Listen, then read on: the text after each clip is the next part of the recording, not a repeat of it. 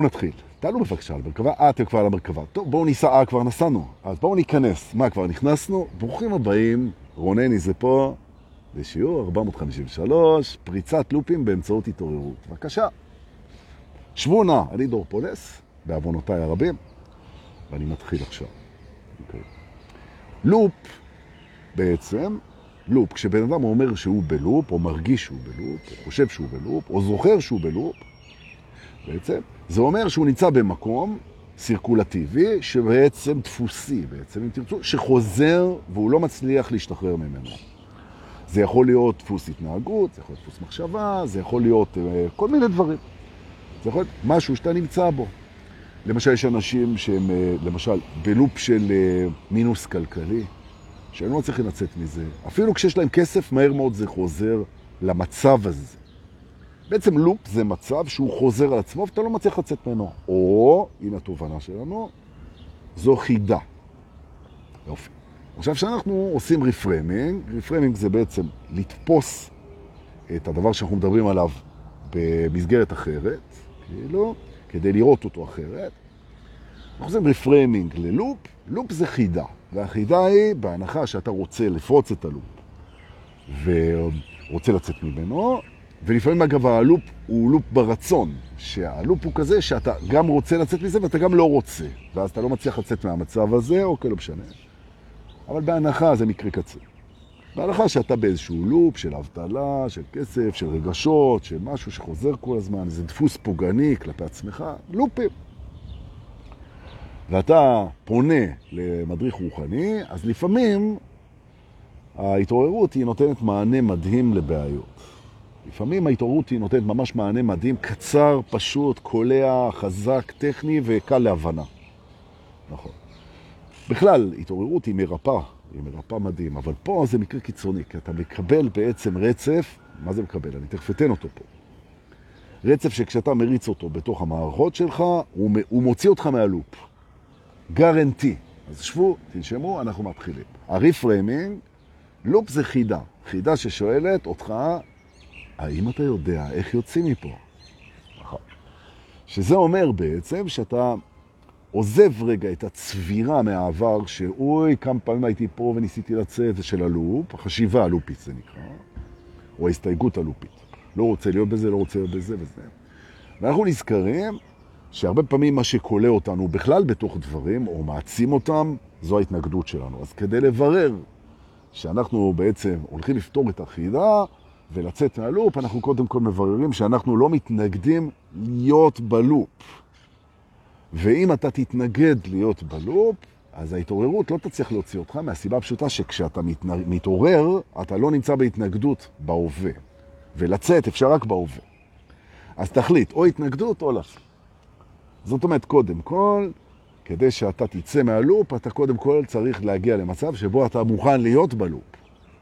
ולמה שלא תהיה בחידה? אתה אומר, מה זאת אומרת? לא רוצה להיות בחידה הזאת.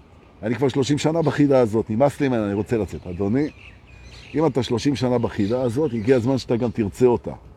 זה כמו זוגיות. אם אתה עם מישהי 30 שנה, הגיע הזמן שאתה גם תרצה אותה. טוב, זה ההומור הזה שהבת זוג שלי אמרה, לא להשתמש בו. בטח לא בנוכחותה. מעניין למה. בוא נתקדם. אז הסכמנו שזה חידה, ושזו חידה שאתה מעוניין להיות בה. למה מעוניין להיות בה? כי היא מיטיבה איתך. אמרתי, ההתעוררות פורצת את זה.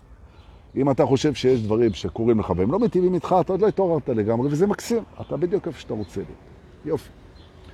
בהנחה שאתה אומר, זה אחידה, איך אני פורץ את זה, הנה הפריצה. אוקיי, שימו לב.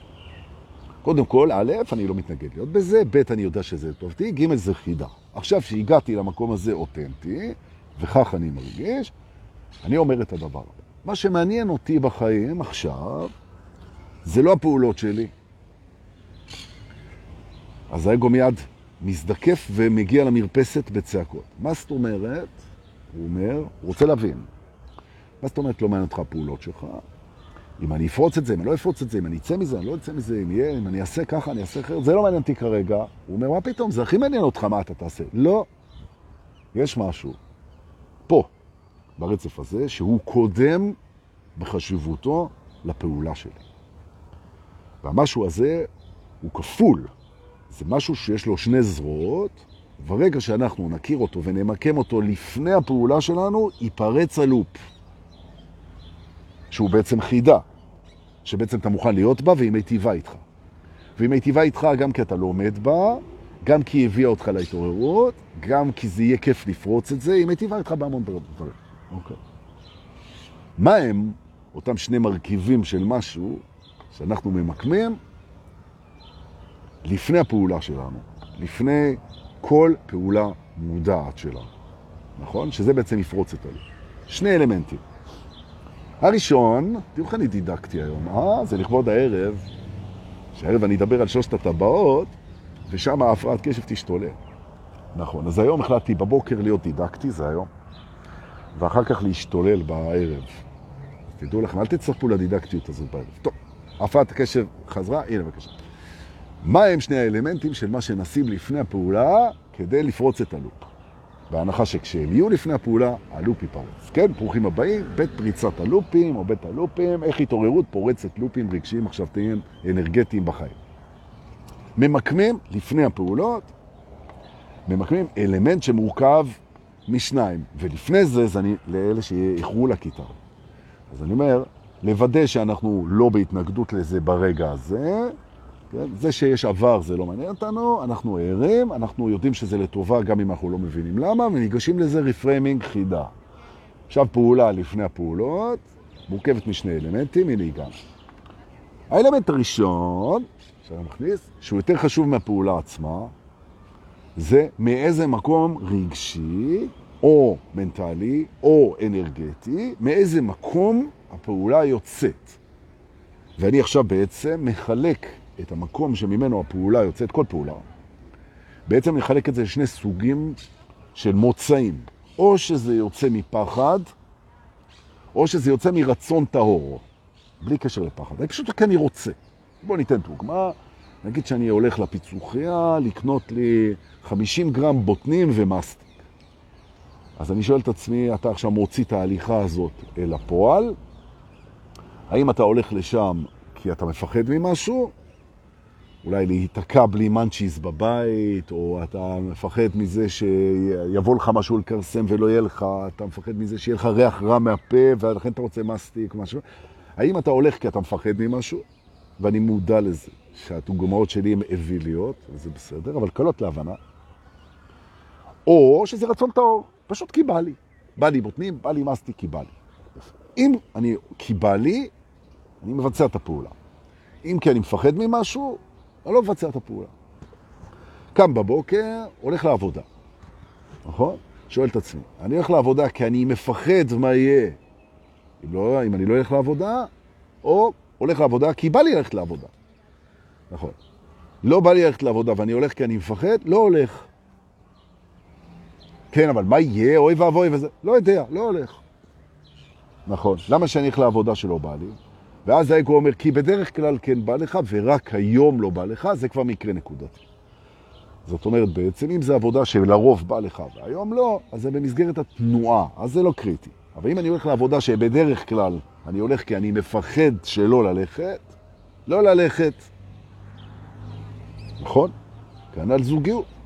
אם אני נמצא בזוגיות, שאני כל יום קם ואני נמצא בתוך קשר זוגי, או קשר חברי, או קשר משפחתי, או קשר כלשהו, ואני עושה פעולות בקשר הזה, תקשורת, פעולות שהשתדלות, וזה בא ממקום של פחד להיות לבד, או פחד שלא יעבו אותי, או פחד... לא לעשות, לעצור. ועוד פעם, אם בדרך כלל זה תקין וזה מרצון טהור, ורק היום, אז אין מה לחרב את זה. הבדרך כלל קובע. אוקיי? הוא אומר לך שמדובר בלופ, אז זה משהו שרץ בעבר, אז יש זמן, אז אפשר להסתכל. בעצם אפשר להסתכל לאורך זמן אם אני עושה את זה מפחד, או שאני עושה את זה מרצון טהור. רצון טהור זה אהבה. רצון טהור. עכשיו, זה רק חלק אחד. זה חלק אחד. זאת אומרת, כדי לפרוץ לופים, את כל הלופים, אני מוודא שהרצון שלי הוא רצון טהור, אחרת אני לא מוציא את הפעולה, היא לא יוצאת מפחד. לא נכנע לפחדים. נכון. ורואה בלופ חבר ואח ושיעור, ומסכים להיות בו בלי התנגדות, נכון? ופותח אותו כחידה להנאתי. זה היה קודם. ועכשיו האלמנט הנוסף. והאלמנט הנוסף זה מי אני. מי אני שפורץ את החידה הזאת? מי אני עכשיו? נתחיל. אני זה מי שלא משתנה, או מה שלא משתנה בי, זה אני. כל השאר זה דברים שמשתנים, זה לא אני. מי אני באמת זה מה שלא משתנה. למשל, אני זה שחי בהווה, תמיד. אני זה שתמיד מתבונן במחשבותיו. זאת אומרת, עומד פה מישהו שיודע מי הוא, בחלקו. הוא יודע שהוא תמיד בהווה, והוא יודע שהוא זה שמתבונן במחשבותיו. נכון. זה תמיד נכון. זה יהיה נכון עוד עשר שנים, וזה היה נכון כשאתה נולדת. זה תמיד היה נכון. וזה תמיד יהיה נכון. עכשיו אני יודע מי אני באמת, בקטנה, זה לא מגדיר אותי, אבל אני יודע שזה נכון. עכשיו אני מסתכל על המחשבות. למה אני מסתכל על המחשבות? כי זה מי שאני. ואני רואה שהמחשבות אומרות, בוא נעשה פעולה. וזה לא משנה מהי הפעולה. אני שואל, אין בעיה, אין בעיה, אני מתבונן, האם הפעולה באה מרצון טהור או מפחד? ואני זה שמתבונן בהווה. ברגע שאני מתרגל את שני הדברים האלה, שם את זה לפני הוצאת הפעולה, הלופים לא מחזיקים מעמד. הם קורסים. הלופים הם קורסים. אגב, יש למשל לופים של אכילה, כפייתית. למשל, אם מגיע אליכם מישהו להדרכה, וזה כיף, כי אנשים שמגיעים אחרי אכילה כפייתית, זה דבר שקל מאוד לסדר את זה. מאוד קל באמצעות התעוררות. זאת אומרת, מישהו מתעורר והוא בא אליכם והוא רוצה להפסיק לאכול אכילה כפייתית או רגשית, זה קל מאוד אם הוא מתעורר, כן? איך עושים את זה? זה לופ. אכילה כפייתית היא לופ. אתה מקבל תשדורת של חוסר בתוך המערכת שלך, ומאחר שאתה בהווה ואתה מתבונן במחשבות שלך, אתה מזהה את זה. אתה מזהה את זה שהראש אומר לך, אתה בחוסר. חוסר זה תמיד באהבה, כי זה כל מה שיש. אתה מדווח על חוסר, זה צף אל המודע, וכדי לסגור את החוסר הזה, אתה ניגש למקרר. זה לופ. אחרי שאכלת במקרר, אתה שונא את עצמך עוד יותר, שנכנעת ללופ, ואז אתה מדווח על חוסר באהבה. כי אתה מדבר על עצמך לא יפה, וזה הלופ. אבל אם פתאום ליד המקרר אתה נעמד ואומר, אני נושב, יש פה חידה, אני מוכן להיות בלופ הזה, בואו נראה מה אני לומד, חלק מההתעוררות שלי, נכון? מי אני? אני זה שתמיד מתבונן במחשבות. בואו נראה מה המחשבה, אני במחשבת חוסר. עכשיו, החוסר הזה הוא מפחיד אותי. חוסר זה דבר מפחיד, חסר, חסר כשלמעשה. אין לי חוסר.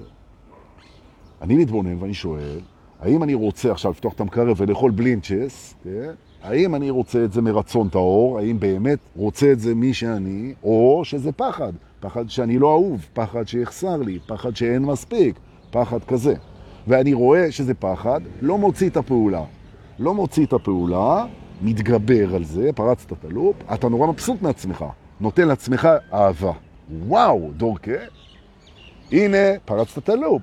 הרגשת חוסר, ראית שהוא לא אמיתי, לא הוצאת אותו לפועל, לא אכלת בלינצ'ס, לא שנאת את עצמך, אתה אלוף. אתה אלוף, קבל אהבה. קיבלת אהבה, החשק לבלינצ'ס יורד. נכון? אתה עושה את זה כמה פעמים, עד שאתה ממש מבסוט, ואז אתה אוכל את הבלינצ'ס מתוך רצון טהור. בסדר. אבל זה כבר בתחום השקרים העצמיים, ותעזבו את זה. אמרתי בלינצ'ס, ובגללכם, כל הפה שלי מלא רוק. רציתי להגיד רוק, יצא לי ר כזה. טוב. אני אבלע את זה. נכון. אז בסדר, פריצת לופים. עכשיו, זה מעניין, למה, למה כדאי לפרוץ את הלופים? סיבה ראשונה, כי אפשר. נכון. נכון, אפשר. והדבר הזה פורץ כל לופ. כל loop. עכשיו, האגו, כשהוא מגלה פתאום, שאתה למדת לפרוץ את הלופים, והלופים זה צורה שבה הוא מחזיק אותך. הוא מחזיק אותך אנרגטית. אתה מזרים לו את האנרגיות שלך, אתה מזרים לתוך ה mind. לתוך המחשבות. מזכיר שוב פעם, מחשבות זה מה שמשרת את האגו, זה לא משרת אותך. נכון? אתה רוצה להזרים את האנרגיה שלך ליצירה שלך. אתה רוצה להרגיע, לנתינה שלך. אתה, זה הדברים, שם אתה רוצה את האנרגיה.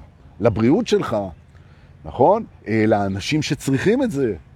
ובמקום זה האגו, הוא רוצה שאתה תזרים את האנרגיות שלך למחשבות שלו. בעצם יש לנו פה תחרות, אגב חיובית מאוד. בין האגו לבין הספיריט, כשבעצם האגו, הוא נתנו לו פור. בחיים עד שאנחנו מתעוררים זה שלו. הוא רגיל להזרים את האנרגיות שלו, לפחדים שלו, למצוקות שלו, ללחצים שלו, לחשקים שלו, הוא מתעסק. נכון. אבל יום אחד נהיה לו רע.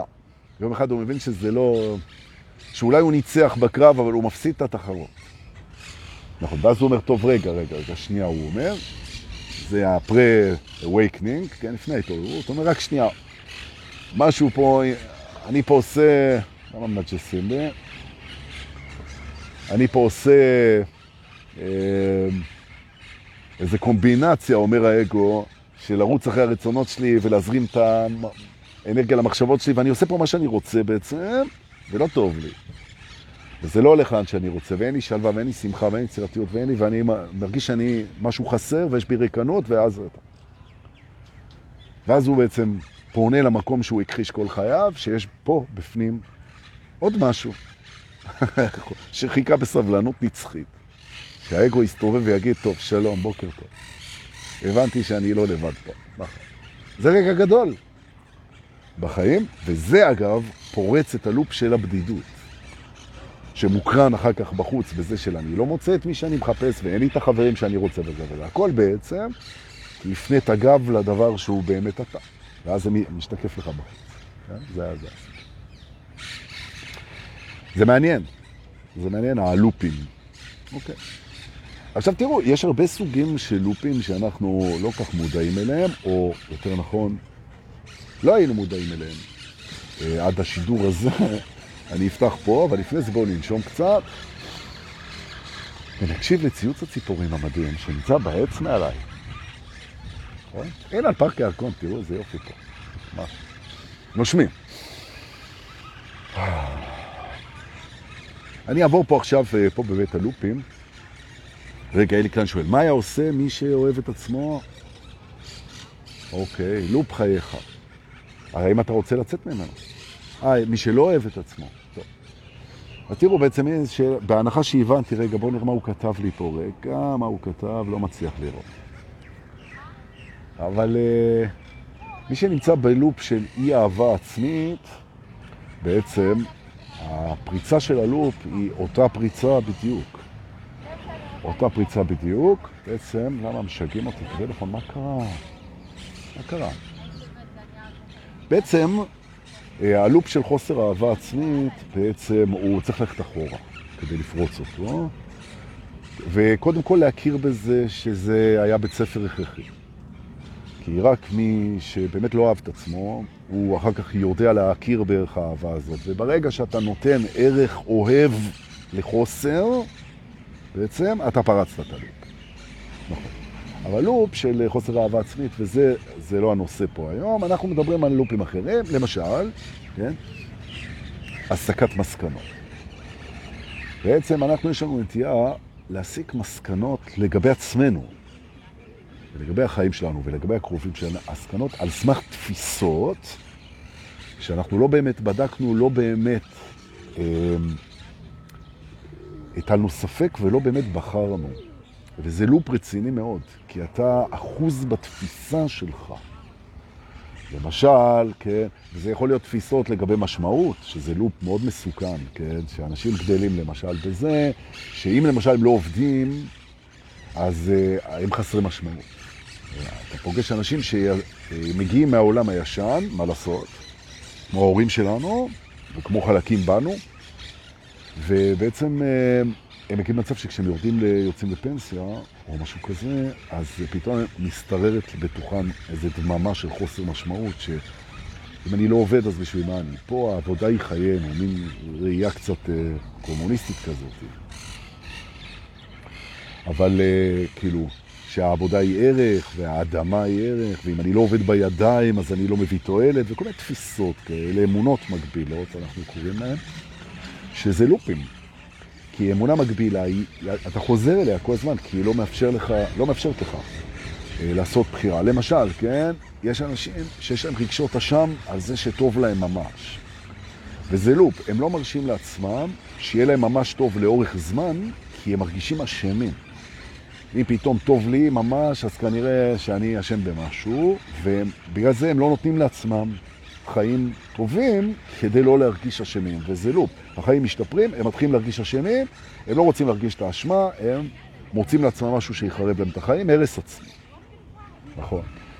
יש גם לופ של זהות, שזה אחד מהלופים הכי קשים שאנשים מתמודדים איתם, שאם בן אדם, למשל, הוא קיבל את הזהות בבית של הלוזר, או לחילופין של הווינר, לא משנה.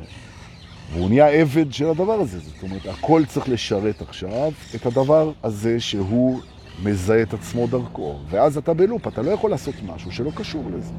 זה כלא, נכון? אחרי זה בכלל יש את הלופ של הערכה, אסטימה, כן, appreciation. לא אסטימה, של appreciation. שאתה בא מבית שהוא מעריך למשל השכלה, ופתאום אתה מוצא, או שהוא מעריך אה, אה, פעולה מסוימת, כן? הוא מעריך ז'אנר מסוים, הוא מעריך דברים מסוימים.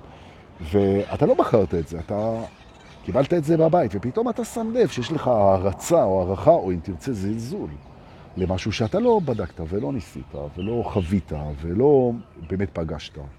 זה כמו דעה קדומה, וזה לופ, כי זה לא מאפשר לך פתאום לבחור, זה מצמצם לך את הבחירות. כן? למשל, ממש. כן?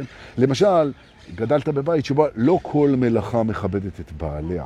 יש עבודות בזויות למשל. גדלת בבית שבו למשל עובדי סניטציה, או אה, עובדי שירותים, או כל עובד, או אפילו עובדי אקדמיה או משהו כזה, זה משהו שהוא פסול. בלבלים את המוח, לא יצרניים, לא... וזה לופ, כי זה לא מאפשר לך לבחור להיות בזה. אחרי זה יש לופים שקשורים להתנהלות רומנטית, או להתנהלות כספית, או להתנהלות אה, מינית, או אה, להתנהלות מול החופש שלך, שפתאום אתה תמיד מגיע לאותו מקום, אתה מנסה לפרוץ את זה ואתה לא מצליח. זוכר? טוב מאוד שלא הצלחת, תראה כמה למדת, תנשום, תעצור, תבין שזו חידה, שמה שיפרוץ את החידה זה שני אלמנטים שנשים לפני הפעולה, תגיד על זה תודה, על ה loop, תעשה reframing, תפסיק להתנגד, תבדוק את הפעולה הבאה שלך, שהיא תצא ממי שאתה, מסתכל על המחשבות ונמצא בהווה, רצון טהור ולא פחד, נפרץ ה loop. שוב ושוב ושוב ושוב. ואז אתה מגלה שאתה נכשל. נכון. שאתה מנסה לעשות את זה, ופתאום אתה רואה שעוד פעם נפלת ה loop. אתה בא להגיד, הדורקי הזה הוא שרלטן חסר גבולות. הוא לימד אותי שיטה, והשיטה לא עבדה. אני רוצה כסף חזרה. אומר, אבל אדוני, נתתי לך את זה בחינם. אתה רואה? צורה לזה. באמת, עדיף שלם קצת ולא לקבל את הזבל הזה. תודה רבה לך, דורקה, לא? אז תשים לב מה קורה לך כשאתה נכשל. שים לב, נכשלת וישר רצת להאשים אותי שהעסק לא עובד. זה לופ, נכון? אם אני נכשל, אז יש פה איזה מישהו שאשם בזה. זה לופ. לא. אני נכשלתי כדי לפגוש את הלופ של הכישלון, שהוא גם חשוב. אז בואו נבדוק רגע. מה קורה לי בכישלון? האם אני מחפש אשמים? האם אני מיד מנסה עוד פעם? האם אני מסיק מסקנות? האם אני מבין שאין כישלון בהווה? האם אני מבין שלא משנה כמה אני אכשל, אני אף פעם לא אהיה כישלון בעצמי? כי אני תמיד בהווה, וכישלון זה תמיד בעבר, נכון? האם, מתנהג, האם אני מתנהג לעצמי כשאני נכשל באהבה וברכות ובצ'אנס נוסף כמו שהאהבה עושה? מדהים. או שאני בתוך לופ של הלקאה עצמית. הנה, שוב פעם נכשלת, אתה רואה, אתה כזה, אתה כזה, אתה כזה, אתה כזה, אולי נפרוץ את זה. אז לפני שאתה אומר, אתה כזה, שזה פעולה, תהיה אתה, reframing, תגיד תודה על ההלקאה העצמית שהייתה עד עכשיו, תוציא את הפעולה מרצון טהור ולא מפחד, כי הפחד שלך אולי אתה כזה, הוא נועל אותך, בלי התנגדות אתה בחוץ. מנסה עוד פעם, מנסה עוד פעם, מנסה עוד פעם, נכשל, נכשל, נכשל, לומד, לומד, לומד, אוהב, אוהב, אוהב, פרצת את ה loop. טוב? יפה. נכון. בכלל, הרעיון הזה, שאתה קם בבוקר ואתה מבין שהחיים זה בעצם אוסף של חידות ובדיחות. זו פרספקטיבה מעניינת. אבל אתה אומר, מה זה החיים בעצם? כן, יש פה חידות, מה שאני קראתי בעיות. זה בעצם חידות, איך אני פותר אותם הכי טוב שאני יכול, באמצעות העוצמות שלי שהולכות וגדלות, גם מבפנים וגם מבחוץ. ואז אני מתמודד עם החידות האלה, זה כמו משחק, נכון? ויש בדיחות, קורים כל מיני דברים מצחיקים, כאילו. אם אתה חי מספיק שנים, אתה כבר מבין שזה די קומדיה מה שקורה פה. נכון? או שאתה בוחר לקחת חזרה את הפרספקטיבה של האגו, שזה דרמה. שאתה אומר, אוי ואבוי, אנחנו נמצאים במקום שאנחנו מפסידים בטוח, כי הניצחון זה לחיות ולמות זה להפסיד, מה שלא נכון. אנחנו נמצאים במקום שבו כולם רוצים לקחת מאיתנו ואף אחד לא רוצה לתת לנו, לא נכון. אנחנו נמצאים בודדים, לא נכון. אנחנו נאבקים בכוחות שהם חזקים מאיתנו, לא נכון. אנחנו לא נאבקים. נכון, זה העניין. זה שחזקים מאיתנו, סבבה. נכון. זה עולם קר, בודד, דוגי דוג, אדם לאדם זאב, הכל, לא בהכרח. יודע מה אתה עושה את זה. זו פרספקטיבה של האגו. נשיג, נשיג, נשיג, נשיג, נשיג, כדי להצליח להיות מאושרים בהישגים שלנו. או שאתה אומר, עזוב. זה loop. אני עושה reframing לחיים. אני מתחיל להתייחס לחיים כמו אל משחק, שיש בו חידות ובדיחות וקטעים רומנטיים, ובעצם זה סרט גאוני, שאני גם מרכיב אותו וגם מורכב בו, ובאנו לשחק. ועכשיו נשאלת השאלה, איך משחקים את זה הכי טוב? ופה בבית הלופים היום אני אלמד קצת כללים איך משחקים את המשחק הזה הכי טוב. הכלל הראשון זה להבין שאפשר להתחיל לשחק מתי שרוצים. זה שלא שיחקת עד עכשיו זה לא אומר כלום. נכון? כי חלק מהמשחק זה להבין שלשחק זה רק עכשיו. בא לך לשחק, בוא נשחק.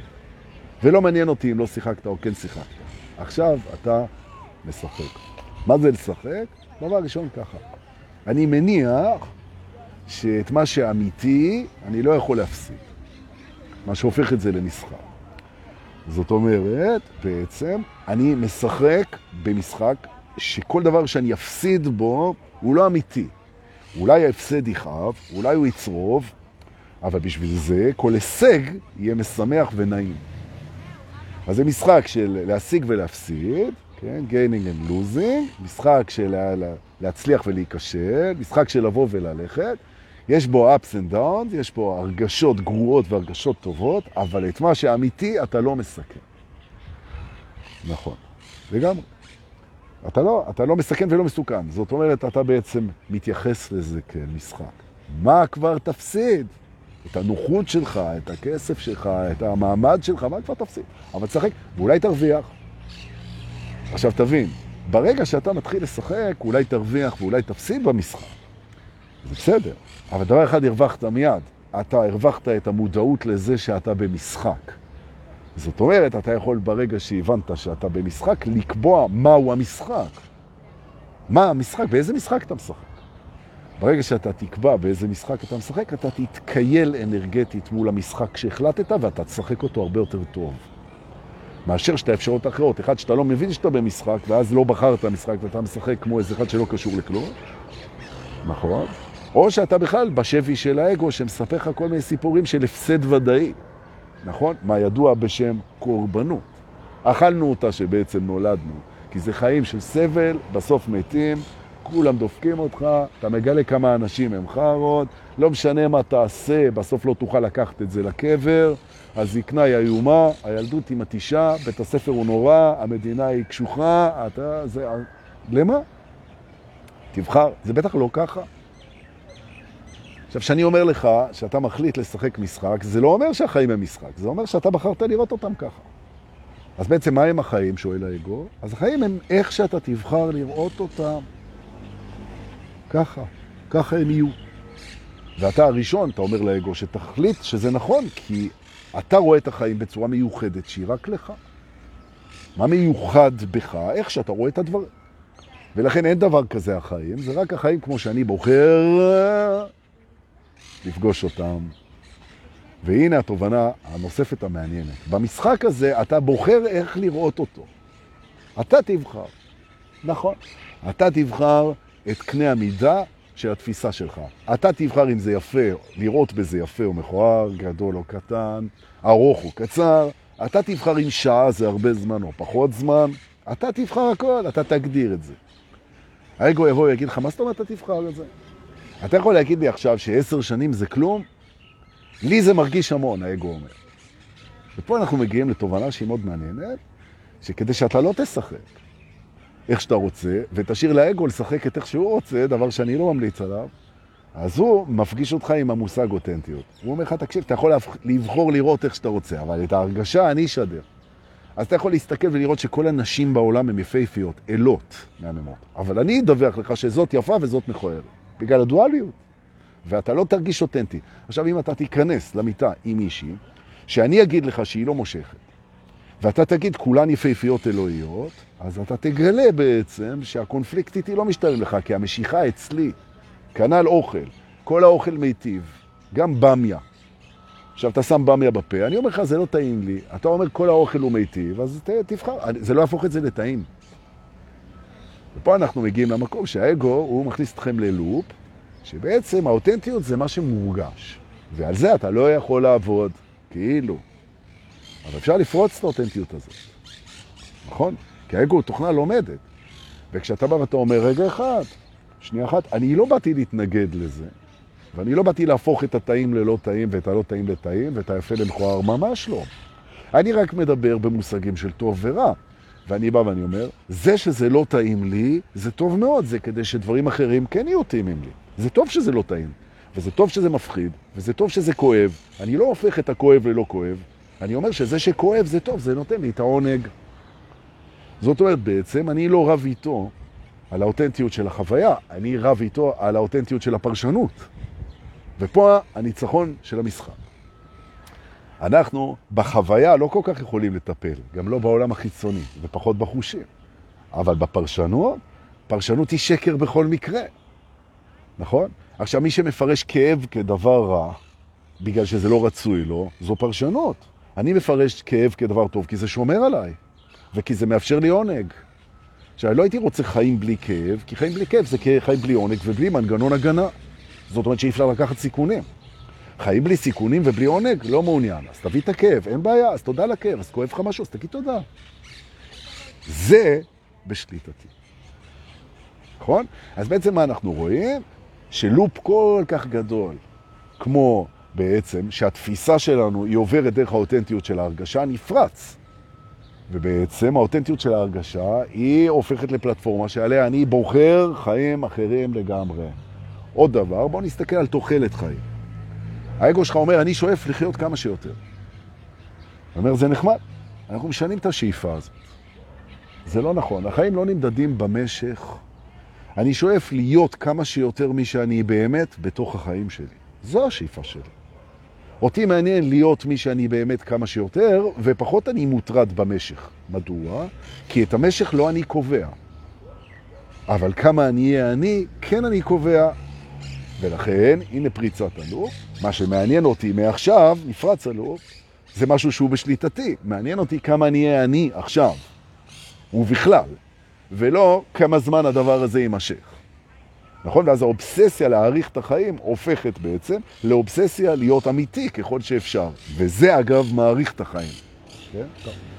אני מסכים, סיום קצת צ'יזי. בסדר. כי אמרת שלא רוצים ללכת את החיים, מה אתה טוב? בוא נצא מפה.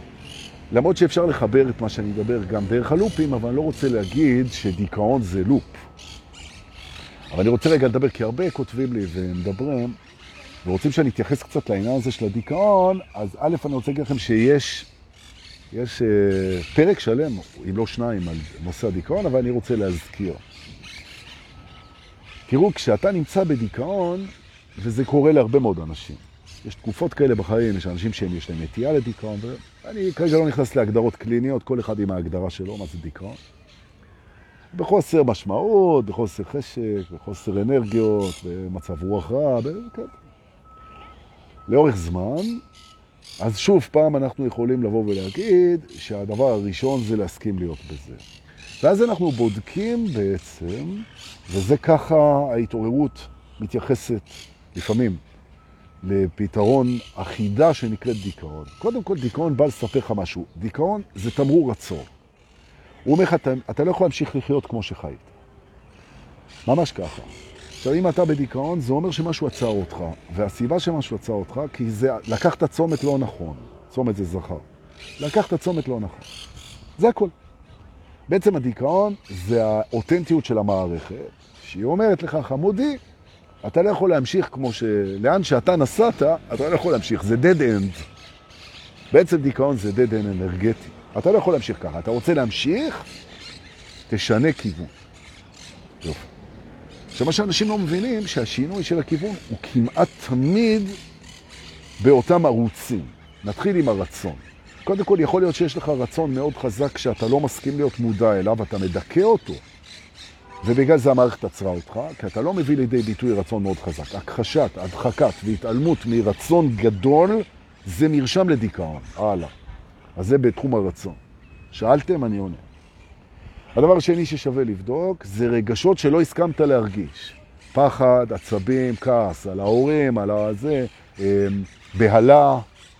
אה, בדרך כלל מערכות רגשיות שקיבלו זעזוע מאוד חזק ואתה לא הסכמת להרגיש אותם במלואות, נעלת את זה וזה יצר, זה יצר עיוות אנרגטי ואתה חייב עכשיו בעצם לחזור לשם ולשחרר את זה וזה לא ייתן לך להמשיך בחיים שלך כי אתה קלט הרגשות והרגשות האלה מבקשים לצאת. ואתה לא יכול להמשיך עם הרגשות הכלואים כי הם כבר משפיעים לך על הכל. אז זה עצר לך את זה. אז הדיכאון זה עצירה dead end כדי שתעשה שינוי, או ברצון או במערך הרגשי. נכון? והדבר השלישי זה זה שאתה הלכת והתרחקת מהאמת שלך, ממי שאתה, והגעת לאזורים שיכול להיות שאתה כבר לא תחזור. ואני מזכיר לך שוב פעם, שלפי התפיסה שאני מייצג, לא להיבהל, זו רק תפיסה. אם בטוח שאתה כבר לא תחבור לעצמך, או רוב הסיכויים שאתה כבר לא תחבור לעצמך במסלול חייך, אז בעצם, לפי התפיסה שלי, מהות החיים שלך היא התרוקנה. כי המפגש עם הדבר הזה האמיתי, הנצחי והאוהב והאלוהי בתוכך, וללכת יד ביד איתו במהלך החיים, אחרי שהתפתח האגו והמסלול שלך, בעיניי זה המסלול. אז אם אבוד לך, אז הוא עוצר הכל. כדי שאתה תעשה חושבים, שאתה תעשה מרגישים, שאתה תעשה רוצים מחדש ותעשה התקרבות, וזה טוב מאוד. ריפריימינג על הדיכאון, לבדוק את הבדיקות ולהתעורר. והפתרון הנכון לדבר הזה זה להסכים להיות בזה, להבין שזה מתנה, לחפש את הדברים, להוציא מזה את השביל החדש, לנוע בו ולראות איך הדיכאון נגמר. נכון. ושאלו אותי על תרופות נגד דיכאון, באמת, תרופות נגד דיכאון זה דבר שיכול להיות מצוין אם זה מאפשר לך לעשות את העבודה של הריפוי. אם אתה סתם לוקח את זה כדי לצאת מההרגשה, ההרגשה היא לטובתך. ממש ככה. ממש ככה. אז אני אומר, אם אתה בורח מההרגשה של העצירה, אם אתה בורח מהעצירה באמצעות טיפול פרמקולוגי, תרופתי, אז זה יתפוס אותך. אם אתה בורח, זה יתפוס אותך, זה לא יעזור לך. אתה תצטרך לעלות מינו, לעלות מינו. זה עלול להגיע לנזעי חשמל בגזע המוח, ודברים כאלה, שזה הכל תרגילים שהרפואה עושה כדי לטפל בזה סימפטומטית. וזה בסדר, ובלבד שאתה עושה את העבודה. כי לפעמים הדיכאון הוא כל כך חזק, שאתה לא מסוגל לעשות שום דבר. ואז כדאי להיעזר בדברים, כל מה שאפשר, כדי שייתן לך קצת כוח ואוויר, כדי שתוכל לעשות את העבודה, אבל תעשה אותה. נכון. אז זה אלה ששאלו לגבי איך מתייחסים אה, בדרך של ההתעוררות והמדריכים שלנו והכל, איך, איך אנחנו מתייחסים לנושא של הדיכאון. מתנה גדולה. זה מתנה גדולה. זהו. עכשיו רק נשאר להגיד שאנחנו, יש לנו שתי פגישות על הפרק, אחת היום בערב, עשרה במאי 2022, מועדון השבט, תבואו שבע וחצי בערב, יהיה מטורף, וכמובן יום שישי, ה-27 במאי, החודש, בארבע אחת צהריים אנחנו מתכנסים, מקימים את האוהלים, יש פה קצת מוזיקה, כמה דרינקים, אולי נעשה איזה מסיבת אחרי צהריים קטנה כזאת, עם הבריכה, ובערב נעשה איזה קבלת שבת, ואז ניכנס לפרק האחרון, המסכם והמרגש, של מסע הממלכה הפנימית. נמכור שם ספרים אם אתם רוצים, עוד מעט יהיה פה את הדף אה, נחיתה, תוכלו לקנות מראש, ולהיות הראשונים שמחזיקים את הספר. אמרתי לרונן, אנחנו לא ניתן לאף אחד ספר, כולל לי, לפני, ש... לפני נטור. בנטור זה מתחיל. אז uh, לחובבי הערך האספני, אף דור על עצמו, אז uh, הפעם ראשונה שאנשים ייגעו בספר הזה, זה יהיה שם, בנטור. וזה מאוד מרגש אותי. אז תודה שנתתם לי לעוף על עצמי קצת. מה, גם האגו רוצה, מה אתה? אנחנו נתראה היום בערב, בעזרת השם, ולמה שהוא לא ירצה, וגם בלייב הבא, ותודה על כל מה שאתם שולחים, ותודה ליובל רבי שמעלה אותנו, וגם מארגן עם ליאת את מתחם ה healing הנהדר, שיהיה בצל כל השבת של ה-28 במאי בנטור. בכלל אני מוקף בצוות מדהים, ותודה למטל מורן שעוזרת לנו ברישום לנטור, תדברו איתה אם אתם צריכים משהו, ולאיתן פרחי שעושה ניסים נפלאות, וכל הצוות שלו, צנת ואלי וכולם. ותודה לכם, שאתם שולחים כסף בביט ובפייבוקס על השידורים האלה במתנה, זה נורא כיף. חיבוקים ונשיקות, המשך יום שלישי מהמם, נתראה בערב, להתראות.